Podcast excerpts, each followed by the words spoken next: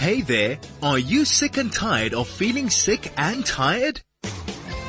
Join Adel Kazilski and Faggy Stern as they explore ways to reverse chronic illness and achieve vibrant health.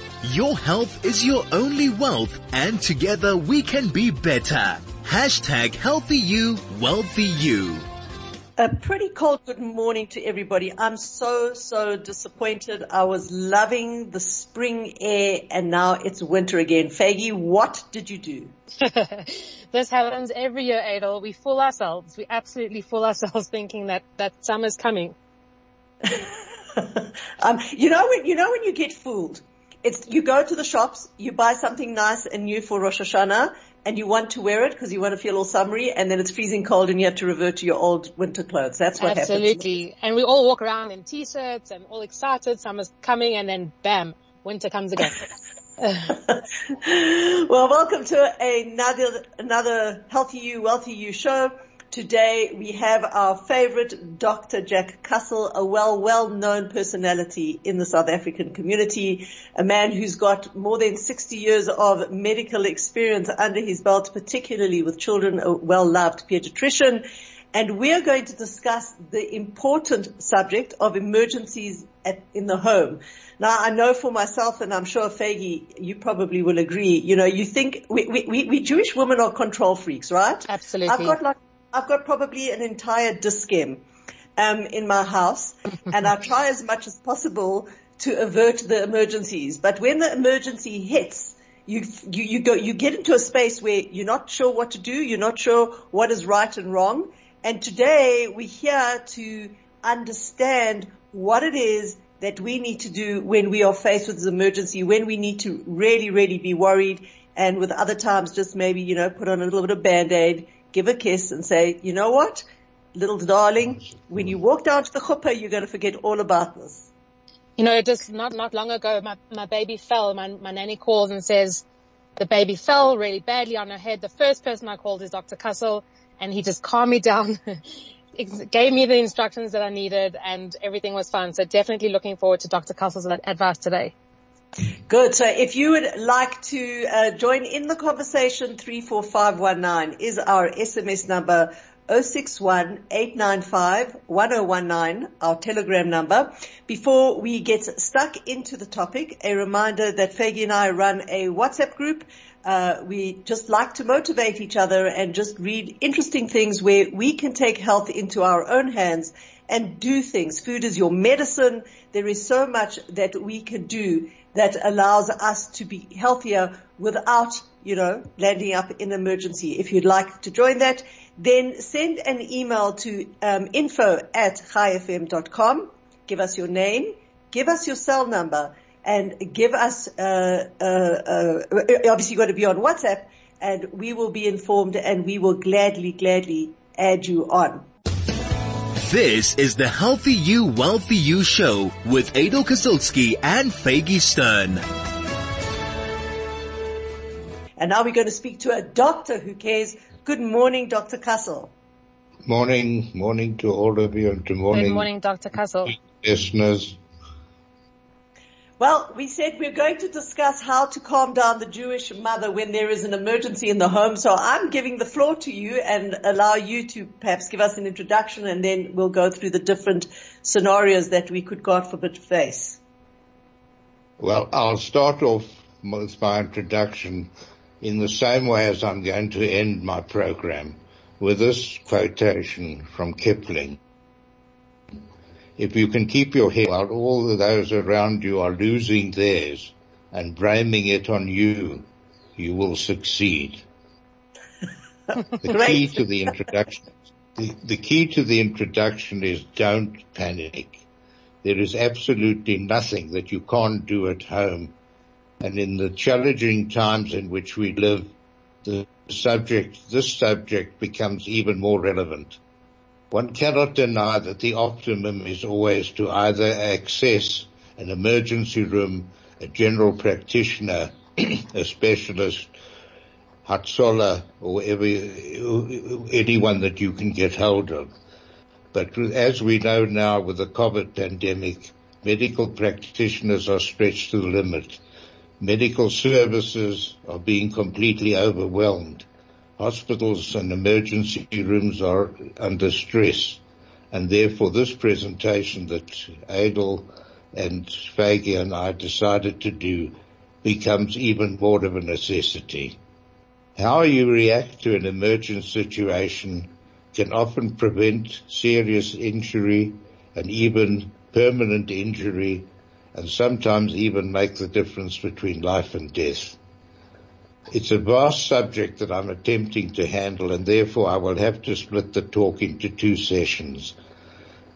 I'm going to split today, I'm going to do today's talk focusing on emergencies related to the nervous system under the headings of head injury, breath holding and convulsions and anything that you might have that worries you.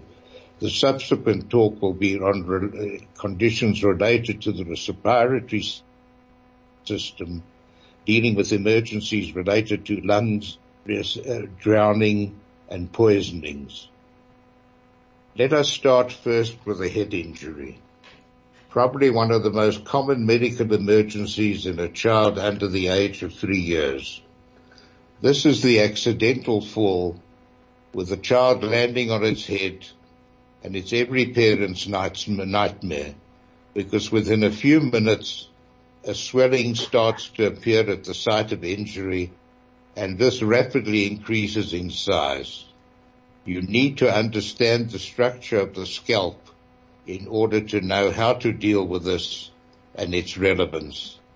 There are five layers of scalp tissue that cover the skull bone. They are best remembered by the mnemonic scalp. The S st- stands for skin, the outer layer.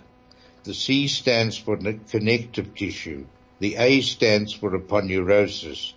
The L stands for loose connective tissue and the P stands for periosteum, the very tight layer of tissue that covers the skull bone. Now all these five layers have a very rich blood and nerve supply.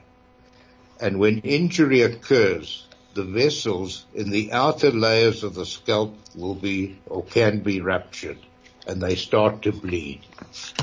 If the skull bone remains intact, the blood will accumulate in the outer layers of the scalp and start to form a swelling. This swelling is known by the medical term cephalhematoma. On the other hand, if the skull bone fractures, the bleed will find its way into the brain itself. And this is a far more serious situation. So what can we deduce from what I've just told you? An injury producing a pure swelling, which rapidly extends, usually reaches its peak within five or ten minutes and this usually denotes the absence of internal bleeding.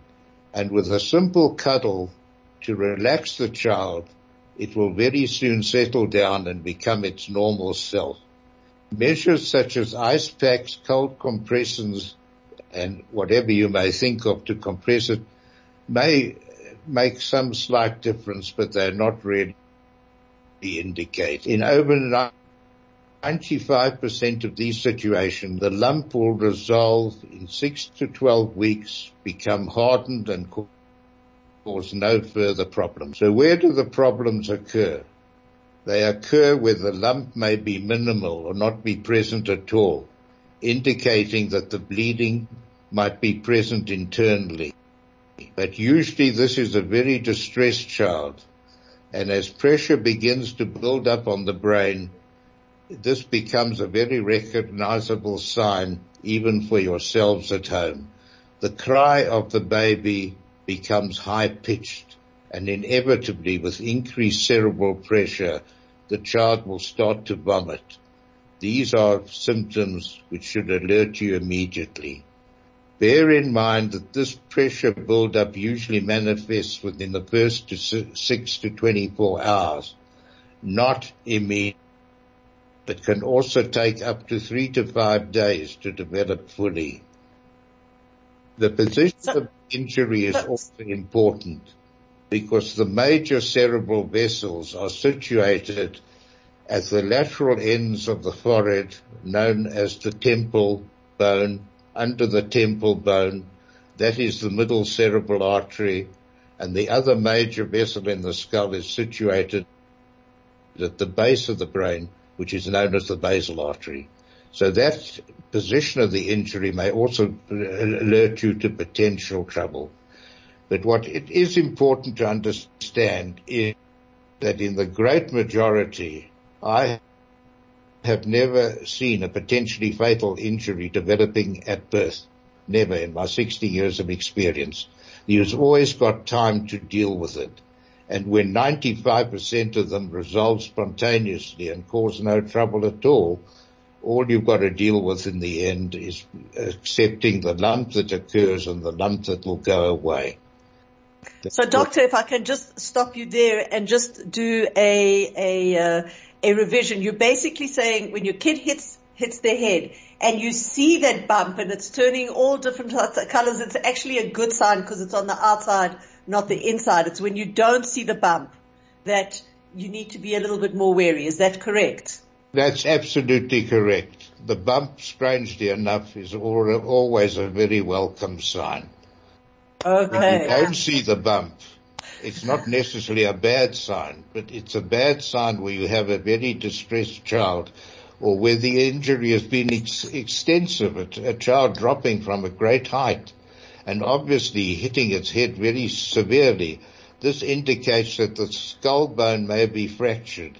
And if the skull bone is fractured, the bleed will occur internally rather than on the scalp tissues, and therefore that's it's for that you have to watch out. Isn't Gosh, it sometimes wish... that there's like a delayed response that it could happen a day later or many hours later that there's more of a reaction? Well, the ooze is usually gradual in cerebral bleeding. It's seldom an acute injury unless it's uh, a car accident or something like that where there may be extensive injury. But usually from a simple fall, the ooze, the ooze will be gradual and you will certainly have time. The important thing to remember is that you, you must use that time sensibly. The first six hours is the danger time. Mm. If you get through the first six hours and uh, up to 24 hours, you're usually out of trouble. But there have been cases reported where cases are presented with cerebral hemorrhage on the second, third, or even up to the seventh day. So you can't poo-poo the thing altogether. But the important thing to remember is do not go, certainly in times that we're facing at the moment, do not go rushing to emergency rooms for MRI scans and for all sorts of specialist investigations when 95% and probably even more than that of your bumps on the head are completely benign. Rather sit back and watch it for a few hours and just observe the child carefully. That would be my advice. This is the Healthy You, Wealthy You show with Adel Kazilski and Faggy Stern. We're in conversation with Dr. Kussel. We are talking about uh, injuries to the head. Gosh, Dr. Kussel, I could have called you about three times last week. I had one um, nine month old grandchild that decided that he should be an Olympic gymnast and threw himself out of his high chair. And another one went smashing through a, a, a door that they didn't see and they didn't call Dr. Kussel, they called me and I'm going, oh my goodness. So now thank you. I think that we're a, well, I'm certainly a little bit more, uh, informed. yes. Well, Where are we going to take uh, it from there? The most important thing in this to, to conclude this part of the presentation is maintaining Sholem Bayit and not playing the blame game. It's, it's something that we all tend to do and all guilty of doing. It is nobody's fault. It is simply an act that Hashem has precipitated and maybe it's a test of your resolve as partners in the marriage to overcome this with a smile. but also you should know that you don't put a nine month old crawling baby on, on, on, on a bed to go to sleep. That's right. The way to overcome it is simply to say, as, as you start off without showing the partner, whether it's the husband or the wife who's committed the, uh, allowed it to happen, let me tell you, our little one has had a slight accident, but I've consulted advice and it's not going to do any harm and come let's have a little look at the baby, our bundle of joy. That's the way, that's the way you approach it. And not any other way because otherwise there won't be Sholem Bayit. There will be a, a few more head injuries, but adult ones at Exactly. and you know, as genetically Jews are quite panicky, so don't panic. Okay, where are we going to take it from, from, from here? I'm, I'm going to go on now. If, if there's nothing else you want to ask, we can leave that to the end of the program if any of the listeners have questions that they'd like to ask, but I think I've covered it rather extensively. So we can move on to the breath holding attack. Yes. Another frightening and distressing episode in a pediatric medical emergency, especially when these attacks start to become repetitive. Again, there is a need, a, a deep need to understand the mechanism of why and how this occurs. First of all, how it occurs. We all have two distinct nervous systems in all our bodies. The one nervous system is the sympathetic nervous system, which prepares the body for fight or flight. The second nervous system is the parasympathetic nervous system, which prepares the body for rest, relaxation, or sleep. And one of the governing nerves in the parasympathetic, nervous system is the vagus nerve in the neck, which has several branches. This vagus is a very, very important nerve because when stimulated, and amongst the many things that it can do, it can cause slowing of the respiration, slowing of the pulse, and even cessation of the respiration temporarily. And this is the breath holding attack. That's the mechanism of the breath holding attack. Stimulation of the vagus nerve. Now how does the infant or child learn to do this or do this? Crying will produce stimulation of this vagus nerve. And as the child holds its breath and cries and goes on crying and go on crying, the stimulate, the vagus nerve becomes dominant and it won't let go. It'll eventually cause the child to stop with its breathing and even in extreme cases, it will pass out. Now the child usually learns to do this by crying and in so doing hold its breath. But when it becomes adept at this, it can even do it without crying. The respiration can slow, can just hold its breath, stimulate the vagus, and eventually pass out and become unconscious. The re-stimulation of the breathing will always occur. I've never in my 60 years of medicine ever seen a breath holding attack cause fatalities. The re-stimulation of the breathing is the result of the accumulation of carbon dioxide, carbon dioxide retention, which, which when it occurs eventually fires off the respiratory center and causes the child to breathe again. For this we can deduce that the breath holding attack is a mechanism that the child may learn to employ for gratification. That's the that's the uh, mild way of putting it. The severe way of putting it is, so some psychologists say, it is using a stick to hit uh, the mother or father, punishing the mother and father where it knows that the mother and father will become exasperated or agitated by it. And this, of course, that type of parent further emphasizes this to the baby by as he or she sees the baby starting to cry, she starts shouting, breathe, breathe, blows on the baby, throws him into the air, step, slaps him on his back or her back, and turns him upside down. It reinforces the child's belief that their breath holding will give them the attention they desire. You must never do that. Never ever do that. And you won't believe what I'm telling you now. But in my 60 years of pediatrics, I personally have never seen a child pass out in my consulting rooms. I've seen children cry. I've walked away from them. I've come back. I've found them completely normal. The moment you adopt measures which make the child aware that you are aware and frightened by what the child is doing, the child will go the full hog. You've also got to bear in mind that it's shown that iron deficiency in a baby makes it more susceptible to be able to hold its breath and stimulate the vagus.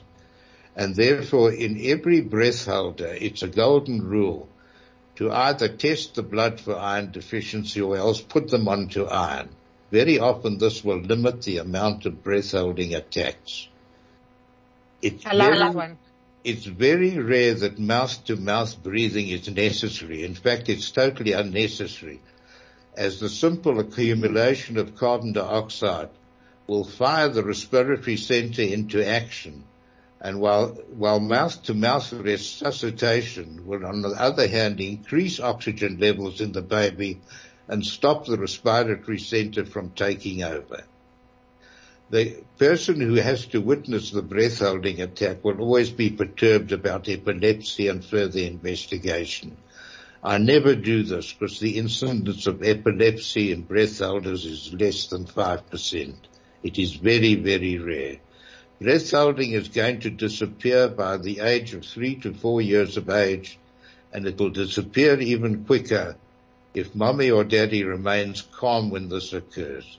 The incident, uh, the key word again is if you can hold your head while uh, others are losing theirs and blaming it on you, and don't panic, you'll succeed. It applies here as well. Hold your. I have I have two questions for you. Um, the first one is like sometimes you, you see it applies back to the fall. The child will fall probably most times on their back and their breath gets knocked out. It's the same thing. You just, you know, you see the child's eyes roll back and then they, it looks as if they lose conscience and then you do, you, you go into panic mode, you pick up the kid, you shake the heck out of them, you start yelling at them. Should you just leave them and uh, like give it how long? for the, for, you know, for the, the, the system to kick back into place? That's question one. Question one is you, you can you can give it two or three minutes of crying. No, if they're not crying, if they're not crying, you know, something like it happened to me when I was a mother.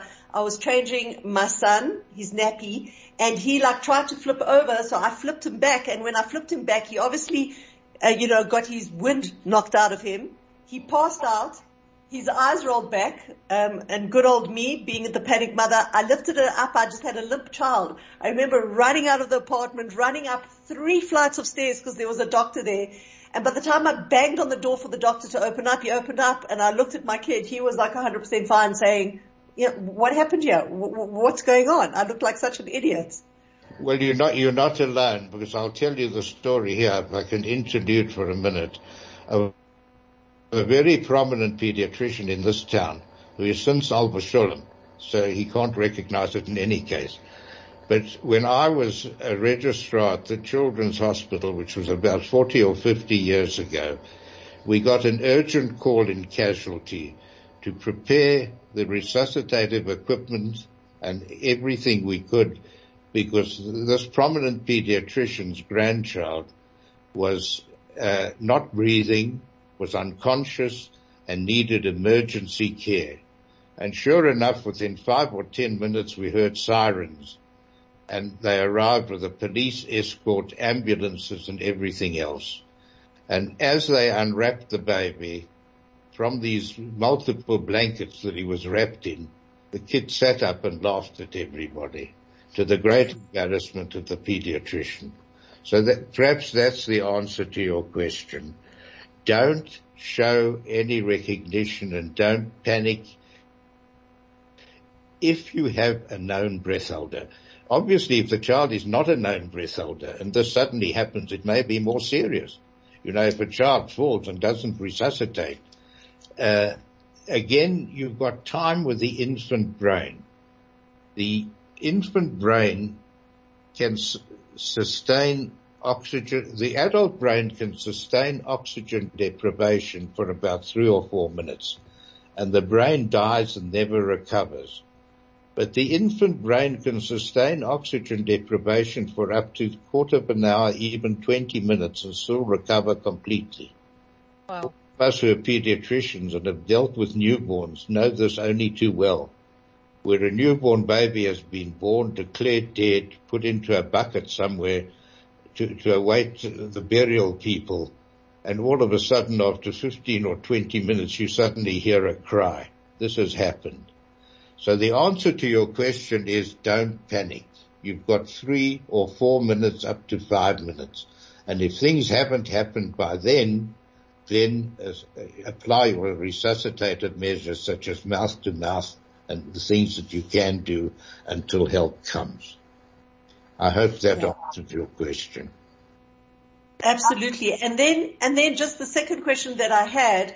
So sometimes you see the, the, the child gets a fright or I don't know, something hit them and they start crying and then they, they, they just stop. The, the, the crying stops and you can see they're holding their breath and you know they're, they're looking at you and you, you, also again you should just you should just hold them and just wait for them to eventually allow the system again to, to kick in them, and for them to catch their breath cuddle them give them a kiss give them a hug don't show any recognition or any fear it's showing fear you can use the analogy the same analogy of walking into a house when you do a house visit and there on the top of the stairs is, show, is stands a Rottweiler or an Alsatian.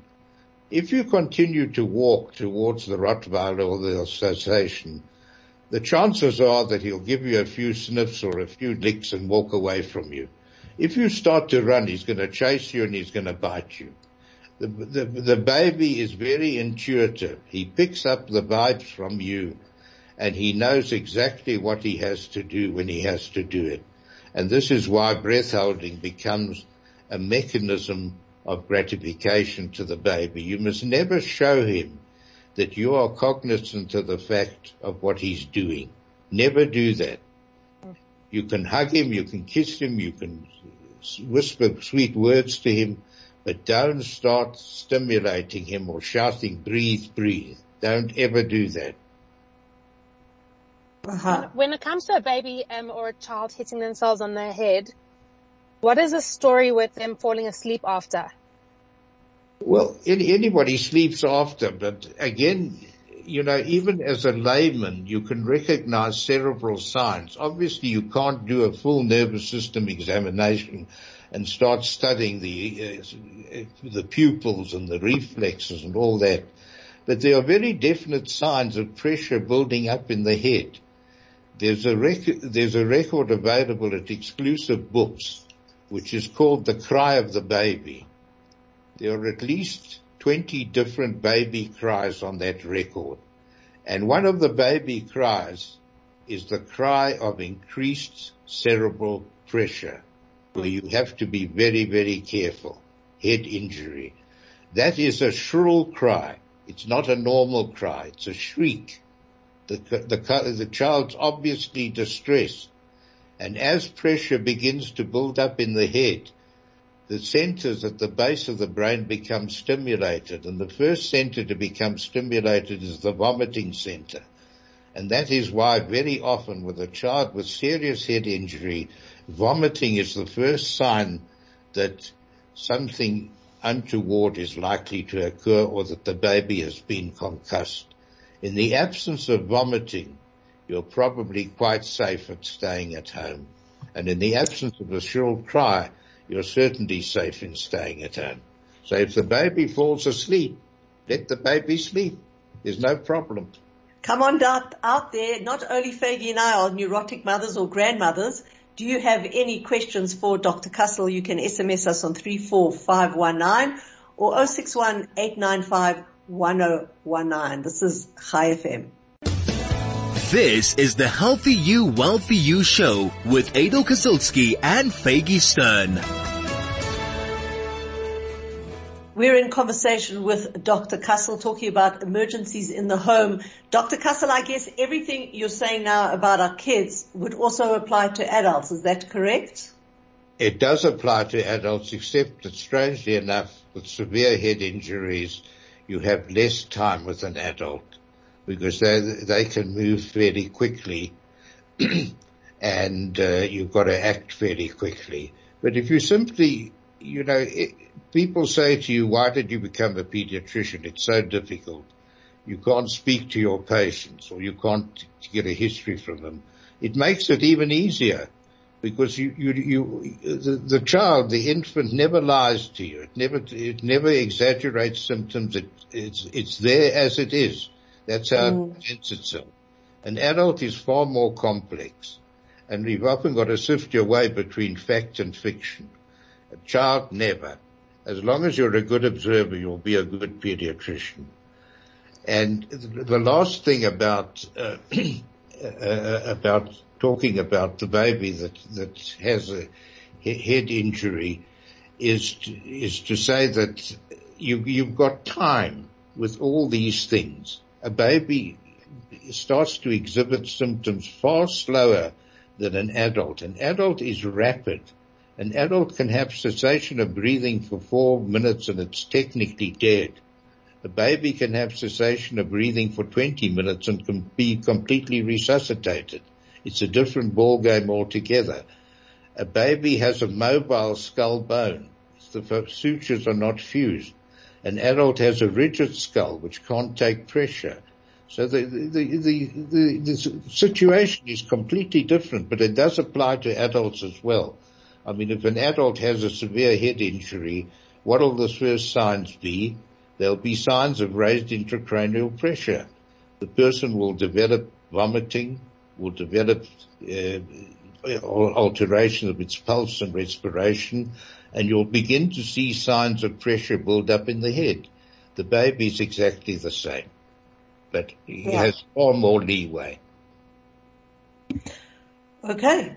It's very clear now. I'm, I'm really appreciative of that. Geez, I wish I knew that 20 years ago, 30 years ago. Well, if, if, only people would know that, there would be less calls to Hatzolah. There would be certainly less rushes to the emergency rooms. Because by the time you get to the emergency room, it's, it's probably too late. The baby is normal again. Well, majority yeah. of the time it's the fear that takes over. You know, if we, we don't have the knowledge, then we just panic. But if we actually have the knowledge, then we don't panic. Well, that's why I must say it again. If you can keep your head while all those around you are losing theirs and blaming it on you, you will succeed. Don't panic. Okay, good. What else do we have? What other um, emergencies do you want to discuss? I want to conclude with, because we, we're, we're, running out of time, and I think we should do this in two or three programs. The one I want to conclude with is the child with convulsions. Yes. Another desperate emergency as far as the parent is concerned. And as I've explained in a previous radio program, well over 90 to 95% of pyrexial convulsing children are usually under three years of age. The convulsion is very characteristic. It usually lasts for not longer than five, three to four minutes. The convulsions usually occur when you precipitate them yourself with marked fluctuations of temperature you know, if you if you get a child with a temperature of 40 or 45, uh, 41, and you suddenly throw the child into a cold bath to bring the temperature down to 36, you take the child out of that cold bath, it'll start to shiver, it'll start to shake, it'll go blue, and it'll start, and in many cases it will start to fit. Never produce marked fluctuations of temperature at any time. This is opposed to the epileptic or infective convulsions. The epileptic convulsion usually occurs at a much later stage, later than three years, and is usually apyrexial, but needn't necessarily be so. The infective convulsion is a very, very seriously ill child with meningitis. The epileptic convulsion, in addition, is very uncommon under three years of age. It usually comes out of the blue and is usually apyrexial and it's usually after three years of age. So what do we deduce from all this? We deduce that convulsions in a child under three years of age are far less serious. Fever is always a welcome sign. It signifies, strangely enough, that the immune system is functioning well and that antibodies are being produced to counter whatever infection the child may have. And some viral infections may even have fevers lasting five to seven days, and the fever will only come down in stepladder fashion. So the basic principle of this presentation is to realize the real meaning of fever the normal temperature in a child is 35 to 37 degrees, depending on whether you take the temperature orally or rectally under the arm. Rectal temperature is nearly always a degree higher. If the temperature is 37 to 38.5 degrees, the only precaution is to undress the child, keep the child as uh, lightly dressed as possible without extreme measures and above all keep the child well hydrated. The well hydrated child will find it difficult to have a fever convulsion. If the temperature rises from 38.5 to 41 degrees Celsius, the same principle applies. Except here you may introduce your antipyretics, such as Panado, Calpol, Ponstan, Nurofen, whatever you can think of but never ever exceed dosages or use multiple antipyretics and never give the antipyretics more frequently than four to six hours. To remember, what you've got to remember from this is do not break the temperature, control the temperature gradually. Breaking the temperature with multiple antipyretics, ice packs or cold baths will lead to a precipitous fall in the temperature. And as soon as these measures are discontinued, the temperature will then suddenly rise again, and this is what precipitates the convulsion. The child will start to shiver, the extremities will turn blue, and convulsions will occur. The pyrexial convulsion, however, becomes more significant when it is associated with two main conditions. The one is dysentery, which usually indicates severe bacterial infection of the bowel requiring urgent intervention. It is also more significant if it is long lasting and recurrent at the same and is accompanied by a flaccid, ill and pale child. This is particularly true of septicemia and meningitis. A flaccid, pale child both of which require urgent attention. I will conclude okay, so I think- for today with the following statement. In all three situations discussed, if you can keep your head while all those are losing theirs and blaming it on you, you will event, you will inevitably succeed. The key phrase is do not panic. All these very severe conditions in pediatrics can all be treated at home. They don't require emergency rooms, especially in these dangerous times in which we live, and they certainly don't require hospital admissions. So I hope I've clarified the situation a little for you. I'm sorry we're running out of time a little bit, but I'll leave the last five minutes just for your questions or the wrap up. Well, you've heard it, um, particularly the mommies out there, but absolutely everybody, don't panic. You've just been given incredible information. If you do still have any questions, we've got a couple of minutes. We'll be back shortly. This is the Healthy You, Wealthy You show with Adel Kazilski and Faggy Stern. Well, for once, I think that Dr. Kussel, you've answered all the questions and everybody is mute, which is a good sign and something that we all should just take to heart to stay, you know, calm in emergencies. And, you know, it's not always what you think it is. And you can, you can really, really, really help yourself as you can in all different uh, areas of your health. So we thank you very much for your incredible knowledge and your enlightening talk and definitely we'll be back looking at other, other injuries and other emergencies that can happen in the home. Thank you. Thank you so much. And it's been a pleasure doing it for all of you. Thank you again, Dr. Kussel, for everything. A reminder to our listeners that if you'd like to join the Healthy You, Wealthy You uh, WhatsApp group, you can send an, an email to info at chaifm.com with your name and your number. Of course, you've got to have WhatsApp and we will gladly add you on. We drop just a little empowering, positive thought about something you can personally do in your life to change your life and live more healthily. Till next week, Stay safe, stay sane, and remember what Dr. Kussel said. Stay calm.